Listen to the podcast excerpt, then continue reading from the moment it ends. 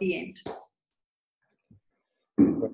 Thank you very much, Susan, for that um, opening and for helping everybody to join today. Um, uh, and I'd like to just echo Susan's very warm welcome to the 440, 450 people um, on this call here today from quite literally all over the world. And as Susan said, in um, really all coming with their own stories, their own particular circumstances.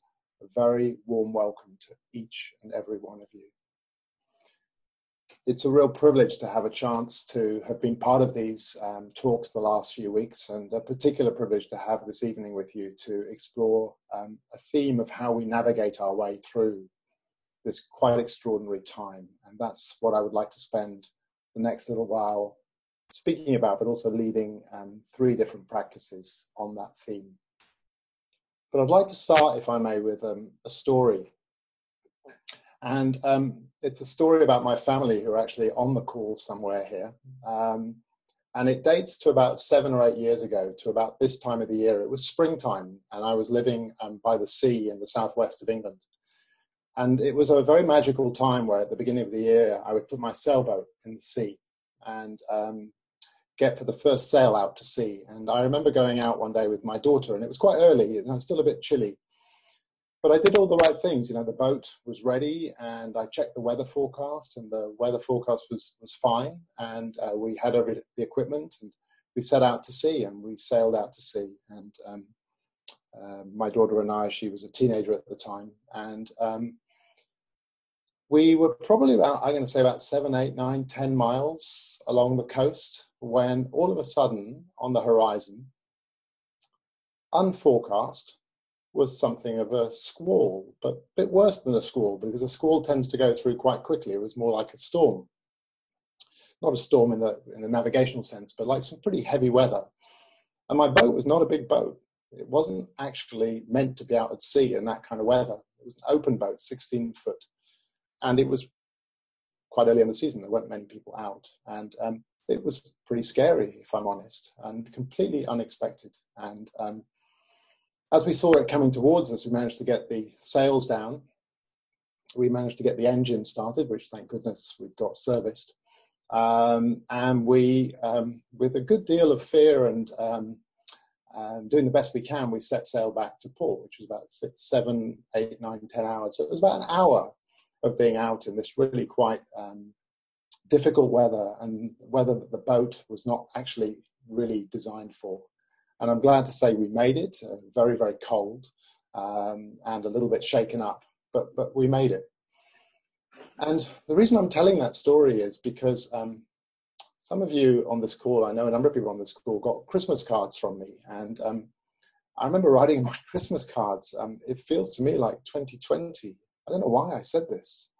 It's going to be a good year. I've got a good feeling about this year. It's going to be an auspicious year. It's something about the two twenties together. I don't know what it was. The end of Brexit. I don't know. Um, but I guess the year has had some other ideas about what it's going to throw at all of us. Um, and a bit like the day sailing, we've gone from what felt like our normal lives, and I know everybody started this year in a different circumstance, but we are now all confronted with some quite extraordinary circumstances and by something that's happening in the world which is larger than any one of us. What got Zoe and I home safely that day was probably our previous experience, keeping a steady head and not a small dose. Good luck. And this pandemic, I think, has some parallels. It's been a bit like an unexpected at least to everyday folks, not to public health experts or epidemiologists or people who know about vaccines and disease, but to the rest of us, for most people, it has been like a storm that has spread right throughout, throughout the world and has not spared anybody in that journey.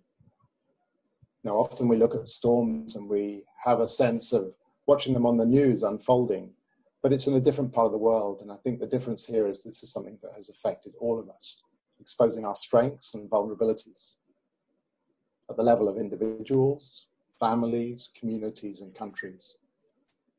I don't mind sharing with you that um, the end of last winter, I had pneumonia, and um, it was the National Health Service in the UK that saved my life. I think without very quick diagnosis and antibiotics, I, I really don't think I would have made it. Um, and I feel a bit the same now if I succumb to this. I'm really quite scared at an individual level, a bit like being out at sea that day that we may not, um, I may not make it. And I'm seeing also the same thing at the level of families and communities and even countries, the ways in which people's strengths and vulnerabilities are being exposed for good and for worse. There was that gentleman who raised millions of pounds by walking around his house, um, a retired veteran. Um, examples of strengths and vulnerabilities. So the questions I think probably we all have at some level is how do we make sense of what's happening? How do we navigate our way from where we are now into the next part of our lives? And the life beyond this pandemic, which I think um, in some parts of the world people are already beginning to very actively think about, but certainly here in the UK and in parts of Europe, people are beginning to think in that way. So just before I go into the first, there's really three themes I want to explore this evening. Before I go into the first, I want to just um, make a comment, which I think is um, a sort of observation, if you like, about something um, good that I have seen happen so far.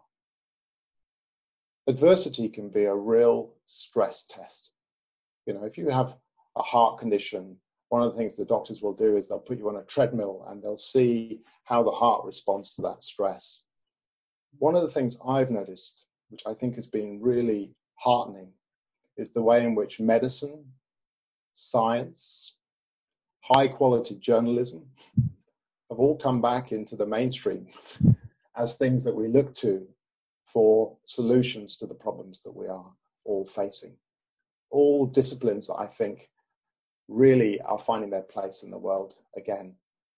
And I'd like to suggest to you that actually ancient wisdom the understandings and practices that are present in a number of the contemplative traditions, combined with modern psychology, too, have a lot to teach us about how to make sense of and navigate our way through this COVID 19 storm. So that's by way of preamble. And what I'd like to do now is to um, pick up three themes and let um, uh, some mindfulness practices be the teachers here, if you like. The first theme I'd like to pick up is um, a theme of paying attention.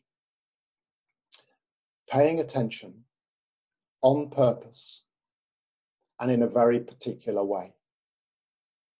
When Zoe and I saw that storm coming towards us, the instinct was to panic the instinct was to think, what are we doing out here in what's about to be not very nice circumstances? But somehow we managed to harness our attention and focus on what we needed to do. And I think the same is true here. William James, one of the first psychologists, said, without selective attention, without selective interest, our experience can be utter chaos. And I don't know about other people, but that has been my experience at times through the last weeks as well. But attention can support us with this. So, what I'd like to ask everybody to do, if it's okay, is to um, take up a posture that just gives you a sense of uprightness and dignity, where you can feel a sense of your feet firmly planted on the ground, a sense of standing or sitting with wakefulness and dignity. So just let your body give you that kind of cue. What does it look like for the body to be awake? What does it look like for the body to feel dignified? And making some changes to your posture that what you'd like to what you'd like to do. What I'd like to ask you to do now is to somewhere in your body choose a place to anchor your attention. It doesn't really matter where that is. If you're an experienced meditator, just choose somewhere which you know is a good anchor for you. If you're new to this, I'd like to suggest maybe your feet, your hands, or maybe your belly. if you're really new to this, either um, the contact points between your hands or maybe put your hand on your belly and feel the movement of your belly. And what you're doing here, what we're all doing here, is we're taking our attention and very deliberately, on purpose, anchoring it in the body.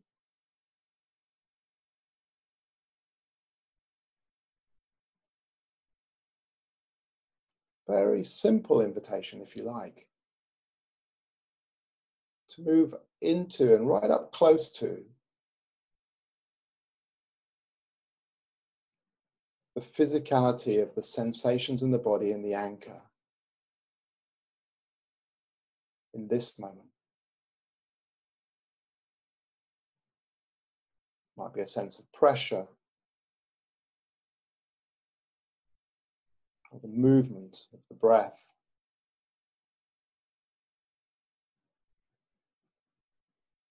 Maybe temperature or the breeze, the, the, the, um, the move of the breeze across the hands or the feet. Such a simple invitation, but what you're doing is you're taking your attention very deliberately and you're choosing to shine it like a flashlight, like a torch beam on this part of the body.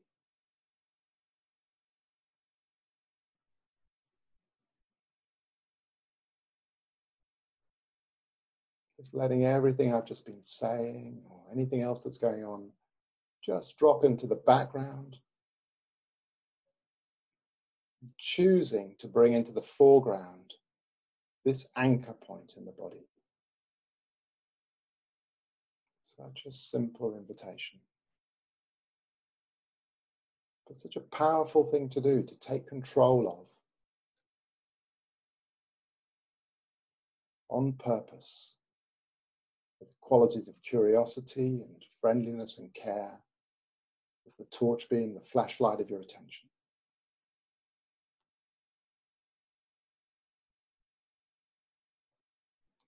What I'd like to ask you to do now is take your attention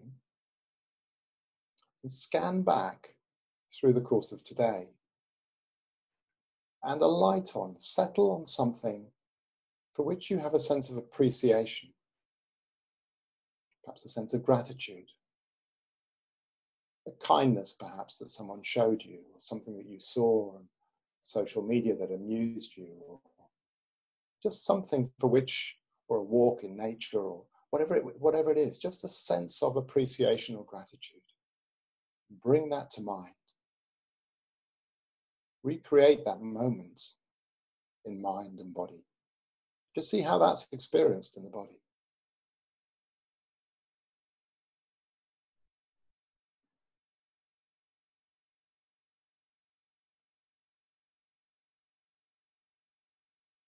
Are there some resonances somewhere in the face or in the chest or in the belly?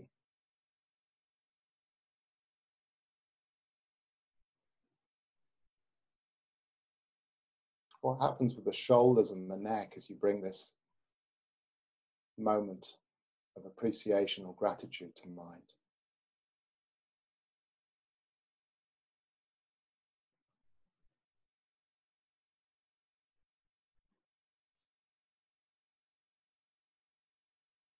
And now choosing maybe a moment of difficulty, something minor, not something major,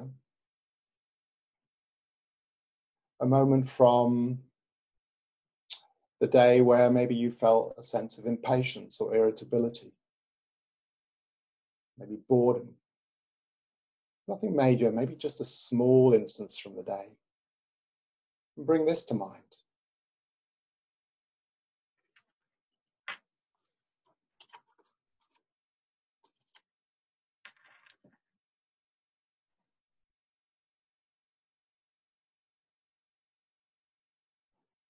And again, see what the resonance of this is in the body, the shoulders, the face. Bringing a quality of curiosity and interest.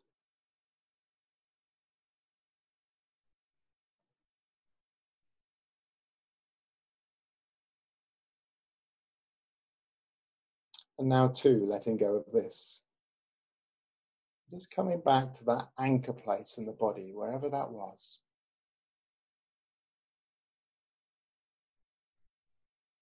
Letting the moment of appreciation, the moment of difficulty fall into the background and choosing on purpose with a sense of, I don't know, a sense of gentle discipline to foreground the, uh, the anchor, either the breath, the hands, the feet, it doesn't matter where in the body it is, in your awareness.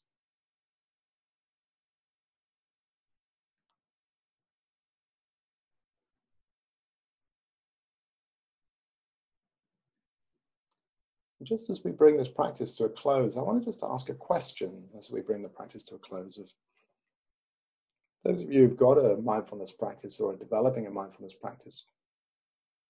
When you find yourself in difficult circumstances, when you find yourself maybe feeling agitated or stressed, what for you serves as a good anchor in the body? What is a reliable place you know that you can bring your attention to?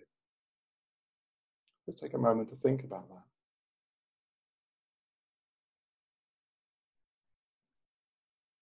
Maybe just scan through a few times where you remember maybe having done that. Place of steadying, anchoring in the midst of a challenging situation.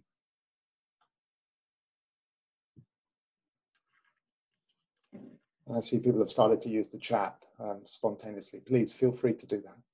So maybe just write into the chat what for you, and there's no pressure to do this um, if you don't want to.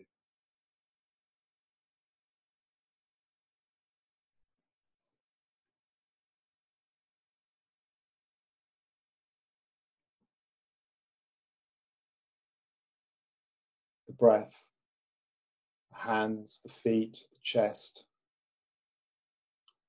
So here's an interesting one, sounds. Um, so sometimes it needs to be something outside of the body. Soles of my feet. Sense of the whole body being here.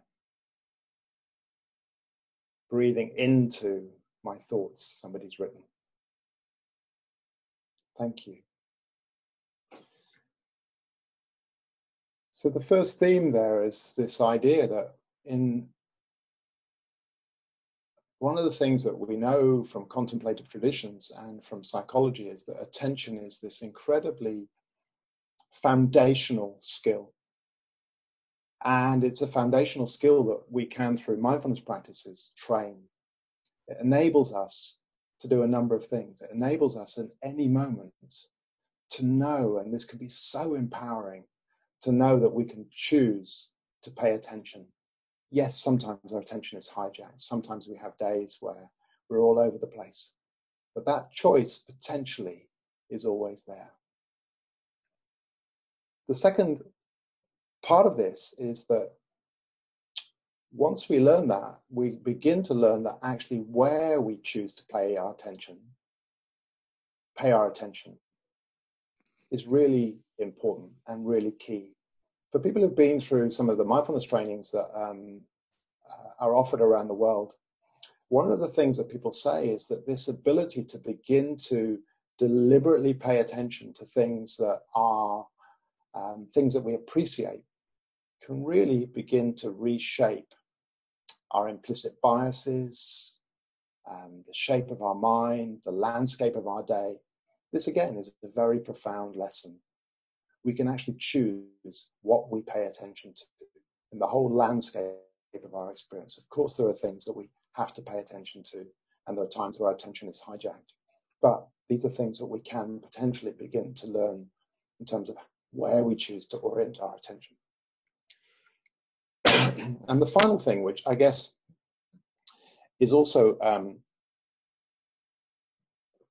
a lifelong lesson, I think, is this idea of um, using our attention to anchor ourselves in the midst of difficult circumstances. And I think this is a lifelong lesson of how we can begin to choose different types of anchors for different types of circumstances. So the second theme I want to turn to is a theme of steadiness and balance. In the midst of difficulty. So when um, Zoe and I were out in our boat, um, the boat really wasn't built for the size of the waves. And we had to get the sails down and we had to think very carefully about where we placed um, our weight in the boat. So the boat had the maximum amount of stability and the least chance of being um, swamped by a wave. And I think in the same way, we can potentially learn how we too can learn to remain steady in the midst of difficult circumstances. I do want to make a quick sidebar of a comment, which I think is a really important comment, um, which is that in those circumstances, our boat was just on the edge of being able to cope. If we had been in a dinghy, a very small dinghy, there is no doubt we would have been wiped out. If we'd been in a large um, container ship, we would barely have noticed the um, the weather. The ship would have quite effortlessly been able to handle that weather. And I think the sidebar, which I think is significant, is that in the midst of this pandemic, the same is true. There are some people for whom um, they are living in circumstances where this is just incredibly difficult. And there are others for whom it is um, they are resourced and they have um, privilege and opportunity that makes it more um, possible to navigate their way through this. So I think that's an important um, comment I want to, to make. So there isn't this sense that actually uh, there is a sense of total responsibility because actually even on the cusp with our boat, a large enough wave would have swamped us.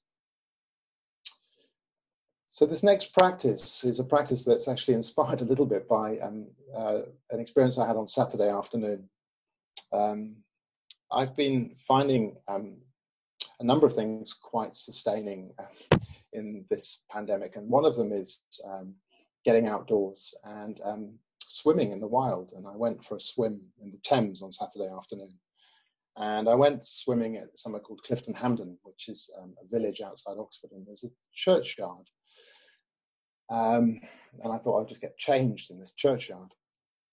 And um, there was the most magnificent tree in this churchyard, the most magnificent tree. And it turns out it's a yew tree. Um, and I've been doing a bit of research into yew trees since then, and it's quite possible that that tree is at least 250 years old. And I was looking at it and thinking this tree is just extraordinary. So what I'd like to do is lead us in a tree practice.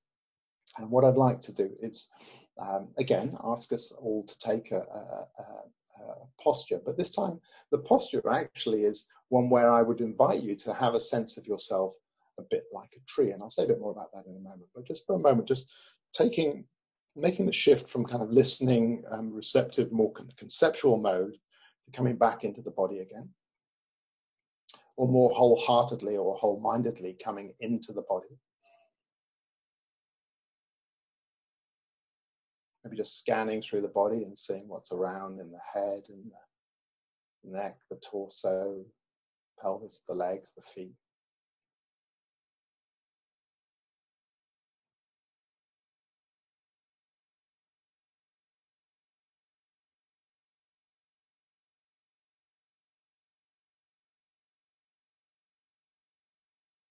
What I'd like to invite you to do is to bring to mind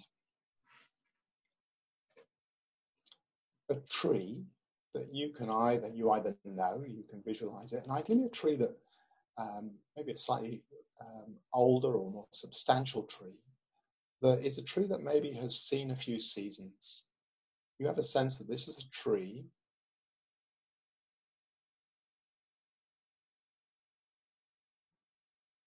that actually could withstand some weather.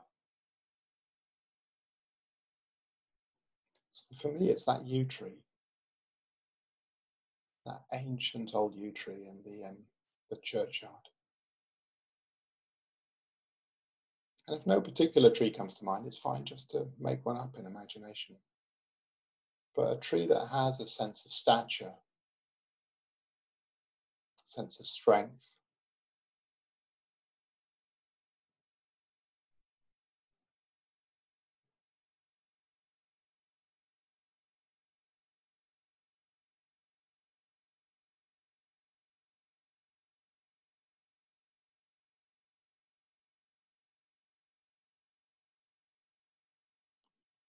Once you have a tree in mind, this is not so much an exercise in imagination, it's more an, an exercise, if you like, of um, embodiment. And what I mean by that is a sense of self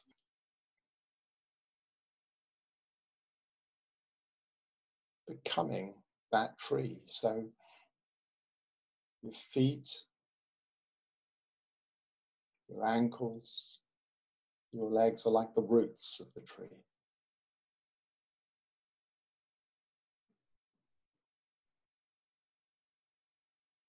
Rooted in the earth, spreading out wide, spreading deep, depending on the tree, depending on the, the landscape. It's a verb, isn't it? Rooted. Meaning really strongly anchored, strongly connected. So having a sense of yourself through the bottom part of your body being rooted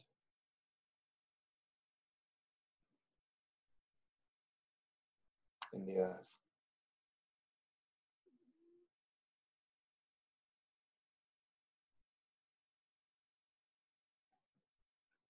And your pelvis and your torso being like the trunk of the tree.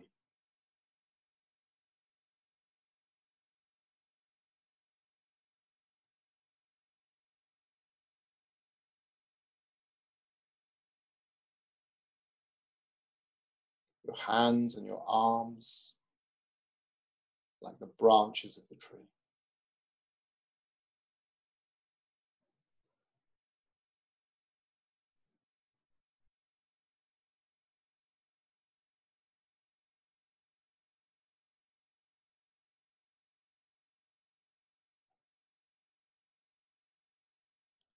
And your head and the crown of your head being like the very top of the tree.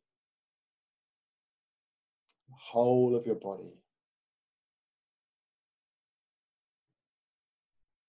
Having this sense of being like a tree, rooted, standing strong, steady, in the midst of whatever's happening right now. So maybe just tuning into what's happening right now in terms of your thoughts, feelings, body sensations, impulses. So these all become a little like little like weather patterns. So here you are like a tree. Whatever's going on in the mind and the body, is like the prevailing weather. The tree doesn't have a battle, it doesn't have a conflict with the weather. It's just here, recognizing, present to, and actually adapting to the prevailing conditions. So here we're sitting whatever the prevailing conditions of mind states, body states are. The tree, unflappable, yielding a bit, bending a bit. But fundamentally, steady to the prevailing weather.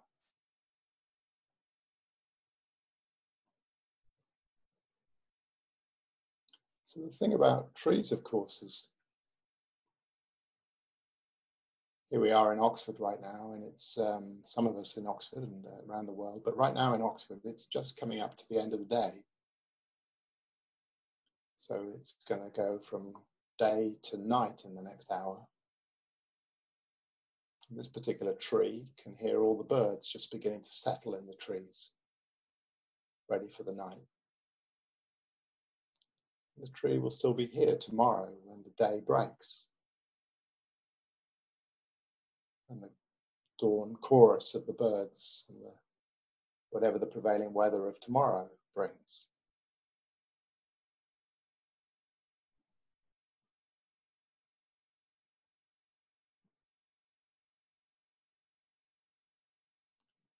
And of course, the thing about trees, at least in this part of the world, is we have four seasons. We're just in spring now and transition into summer in due course, and autumn and winter. And the tree too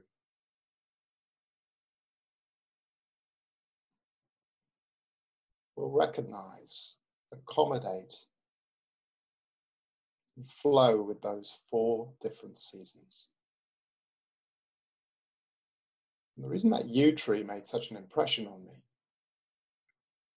is because in my crazy imagination, I thought, my goodness, is it possibly even old enough that it was around at the time of the London Plague?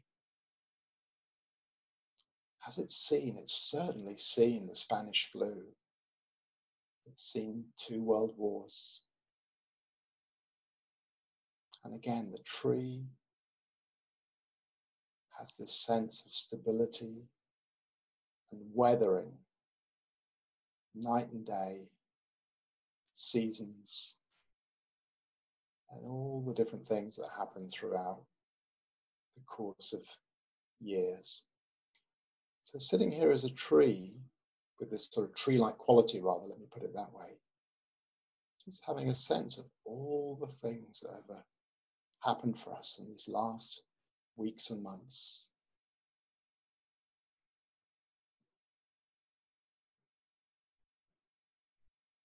Everybody's journey will be different.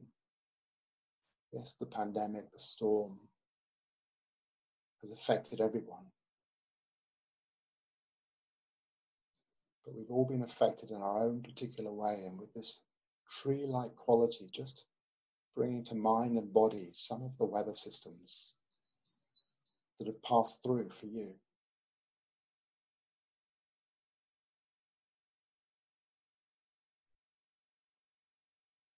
See if you can hold them with this tree like quality of, ah, there's fear, So, I said for you said before, for me the fear of if I get this, will I be one of those guys in the ICU? Or if somebody I love gets this, will they be that person in the ICU that I can't say goodbye to? Or moments of beauty and joy, connection, boredom and impatience. The myriad different experiences that have been the weather patterns moving through. See if with this tree-like quality,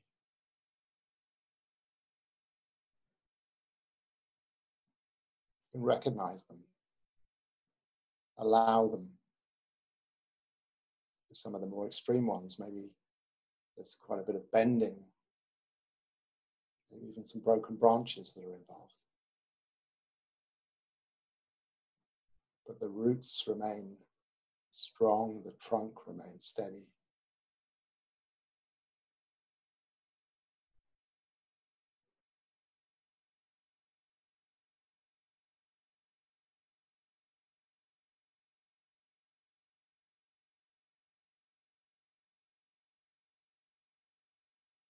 I'd like to drop a practice, uh, sorry, um, a poem into this practice and to see if you can, a bit like the tree with a weather system, just receive this poem and see what reverberations there are for you in, in your experience. It's from, um, it's from Wendell Berry. It's called Go Among Trees and Sit Still. I go among trees and sit still. All my stirring becomes quiet. Around me, like circles on water, my tasks lie in their places, where I left them, asleep like cattle. Then what I'm afraid of comes. I live for a while in its sight. What I fear in it leaves it, and the fear of it leaves me. It sings and I hear its song. I'll just read it one more time. I go among trees and sit still. All my stirring becomes quiet, around me like circles on water. My tasks lie in their places where I left them, asleep like cattle. Then what I'm afraid of comes. I live for a while in its sight. What I fear in it leaves it, and the fear of it leaves me.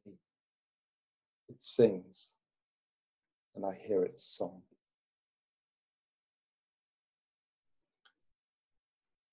Just before we um, bring this particular practice to a close, I want to again just drop a question into the practice for you.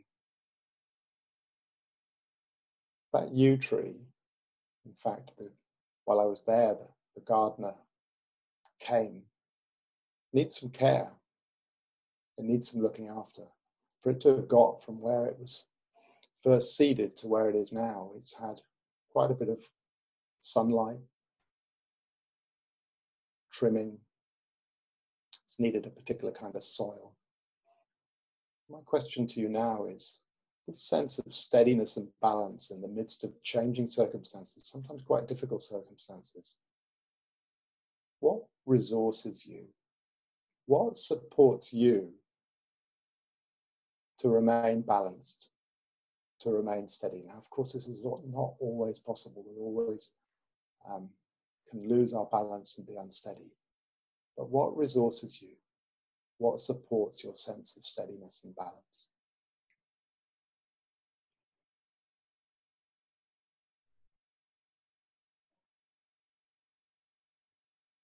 And again, just inviting you, and only if you'd like to, to use the chat function on the call to maybe put some of those um, ideas in of what resources you to remain balanced and steady.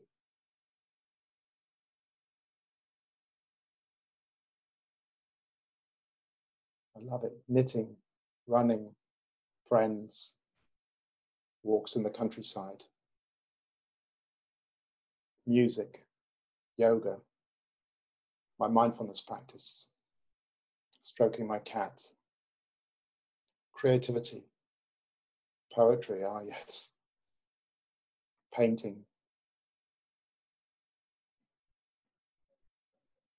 my children, nature, gratitude, laughter, exercise in various forms is coming up. Seedlings, gardening, being outside. Oh, peanut butter, yes. Peanut butter and toast, sorry to be precise. Birds song. Thank you. I think what we might do with I'm not sure. What we might do is just turn some of these chats into word clouds tomorrow and put them out on um, our social media if people would like to see them. I think they might be quite fun to see on word clouds. So I've talked about paying attention on purpose with these qualities of interest and um, kindness and care. And I've talked about cultivating a sense of um, receptivity and strength and balance with this idea of um, a tree, which Zoe and I did by kind of placing our balance in the boat and um, taking care of the boat on the trip back to, to harbour. And the final thing I want to speak about is this idea of um, imagining and creating the future beyond this pandemic. So for Zoe and I, this was um, the visibility wasn't completely impaired, so we could see the shoreline and we could see where we were trying to get to. But of course, if the visibility had been impaired, we had a compass and we would have had to use that to get back um, to shore. And I guess for us now, our values, our sense of direction, our, our um, compass, our way of moving towards world beyond this pandemic and the reason I, I want to stress this is because there was a, um, a Royal Society um, commissioned um, YouGov poll recently, and the some of the findings were really very striking. Um, and two of them I just want to highlight um, was people were asked about um, how they felt about what was happening and what they hoped for in the future. 54% of people polled said that they wanted to make changes to their lives and they hoped the country, and in this case the UK, would make changes too. But this is a statistic that really kind of really got me. Only 9% of people wanted to return to normal after lockdown ends, which kind of begs the question of what is normal and what does that um, look like? And I want to just read out a quote from a sort of an activist and a teacher um, called Sonya Renee Taylor. Here's what she writes. We will not go back to normal. Normal never was. Our pre-corona existence was not normal, other than we normalized greed, inequity, exhaustion, depletion, extraction, disconnection, confusion, hoarding, and lack. You recognize some of those things in your lives. I do in mine. We should not long to return, my friend, she writes. We're being given the opportunity to stitch a new garment, one that fits all of humanity and nature. It's very interesting because there's a lot of surveys at the moment about people's well-being and mental health and what matters to them. And it's a very mixed picture. Instead of everybody being in um, a state of anxiety, for example, there are some subgroups for whom actually they're doing quite well. And they're doing better than they did before. And there are, of course, some um, who are living in circumstances of domestic violence, for example, who are doing really very badly indeed. How do we create, I don't even know what this means, a new normal?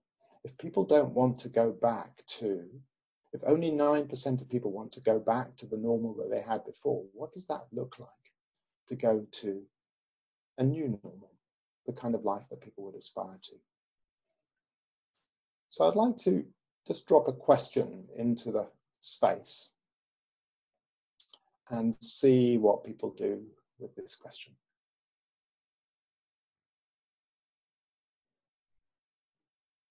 If you imagine, and this question is about, um, sorry, before I articulate the question, this is question is I think at a number of different levels. Um, it's a, a, question for us as individuals, as individual human beings, um, and our own experience, our own way of living our lives. But it's also a question for us in relation to our immediate circle, whether that's friends, whether that's family, whether that's our local community. And then I think it's also a question at a larger level in terms of the wider world there are parts of the world where right now people are able to see into the distance in ways that they have, because of pollution, never been able to see before. I went for a, a walk with um, my other daughter around Oxford the other night. Didn't see a single human being. We saw two badgers right outside the Pitt River Museum. Um, a deer, a fox. The wildlife is having the bird song, I think it's true to say, is louder than I've ever heard it. There's a resurgence of nature just now. So the level of us as individuals, the level of us as family and community, but also at a larger level of climate and the wider world. Here's the question. What's really important to me in my life? What gives me a sense of purpose a sense of value, a sense of meaning. What's really important to me in life? What gives me a sense of purpose and value and meaning? And if you find your mind writing an essay just now, just let the essay go and just see if something more simple in terms of a felt sense or a word or a phrase bubbles up. So it's coming from a place of kind of wisdom, if you like, rather than a sort of more intellectual thought through space. Rumi talks about two types of intelligence, the kind of more traditional one that we develop through schooling, but also the sense of a fountainhead of wisdom.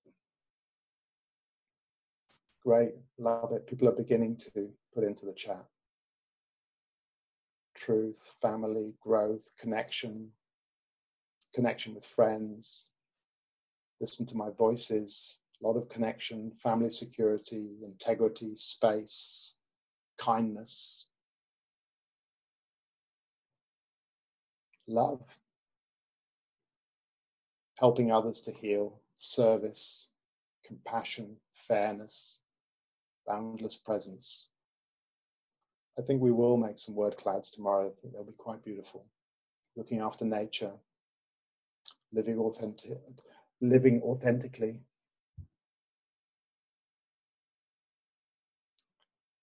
Calm, being ourselves, being yourself, sincerity, sharing, freedom, nature. Thank you. The slower pace of life. Christina Feldman, with whom I wrote the book that um, Susan shouted out at the beginning, talks about busyness being heart killing, quiet, respecting other people, gratitude. So here's a thought experiment. If everybody in the world was living by this compass, this set of values, would we create that world that is the kind of new normal that people seem to be pointing to? And I'd like to suggest, given the 450 odd people on this call from all over the world, and I know there are people on this call, I, have just looked through the screen, there are people working in prisons, in schools, in parliament, um, who are looking after families. Um, the kind of circles of influence potentially are extraordinary. So just as Zoe and I followed the landline and made our way safely back to port that day. I guess the invitation for us, and as we kind of imagine life beyond this pandemic, um, and I'd like to just draw on two sources. One is sort of ancient wisdom, um, and this is a quote from um, the Buddha. It's in the Dhammapada, I think. What we incline the mind towards is what the mind becomes. So a mind that is um, inclined towards, that is trained in these qualities that are coming up in the chat just now, is a mind that will become that, and one's words and one's behavior will come from that as well. The amazing psychologist, um, there are many amazing contemporary psychologists, but the one I want to just finish with um, this evening is Walter Mischel, who uh, famously developed the, uh, the marshmallow um, uh, experiment, but he spent his whole life um, working working on um, this idea of um, if-then conditionalities. If we want this, then our behavior needs to be that, and then if-then we'll have that conditionality. So on that note, I'd like to um, just draw the um, the evening to a close and thank everybody for your kind attention, and wish you well um, in the coming days and weeks. and I'll just hand back to Susan because I think there are a few closing words that she wants to say. Thank you all for your kind attention and the privilege of spending this last hour with you.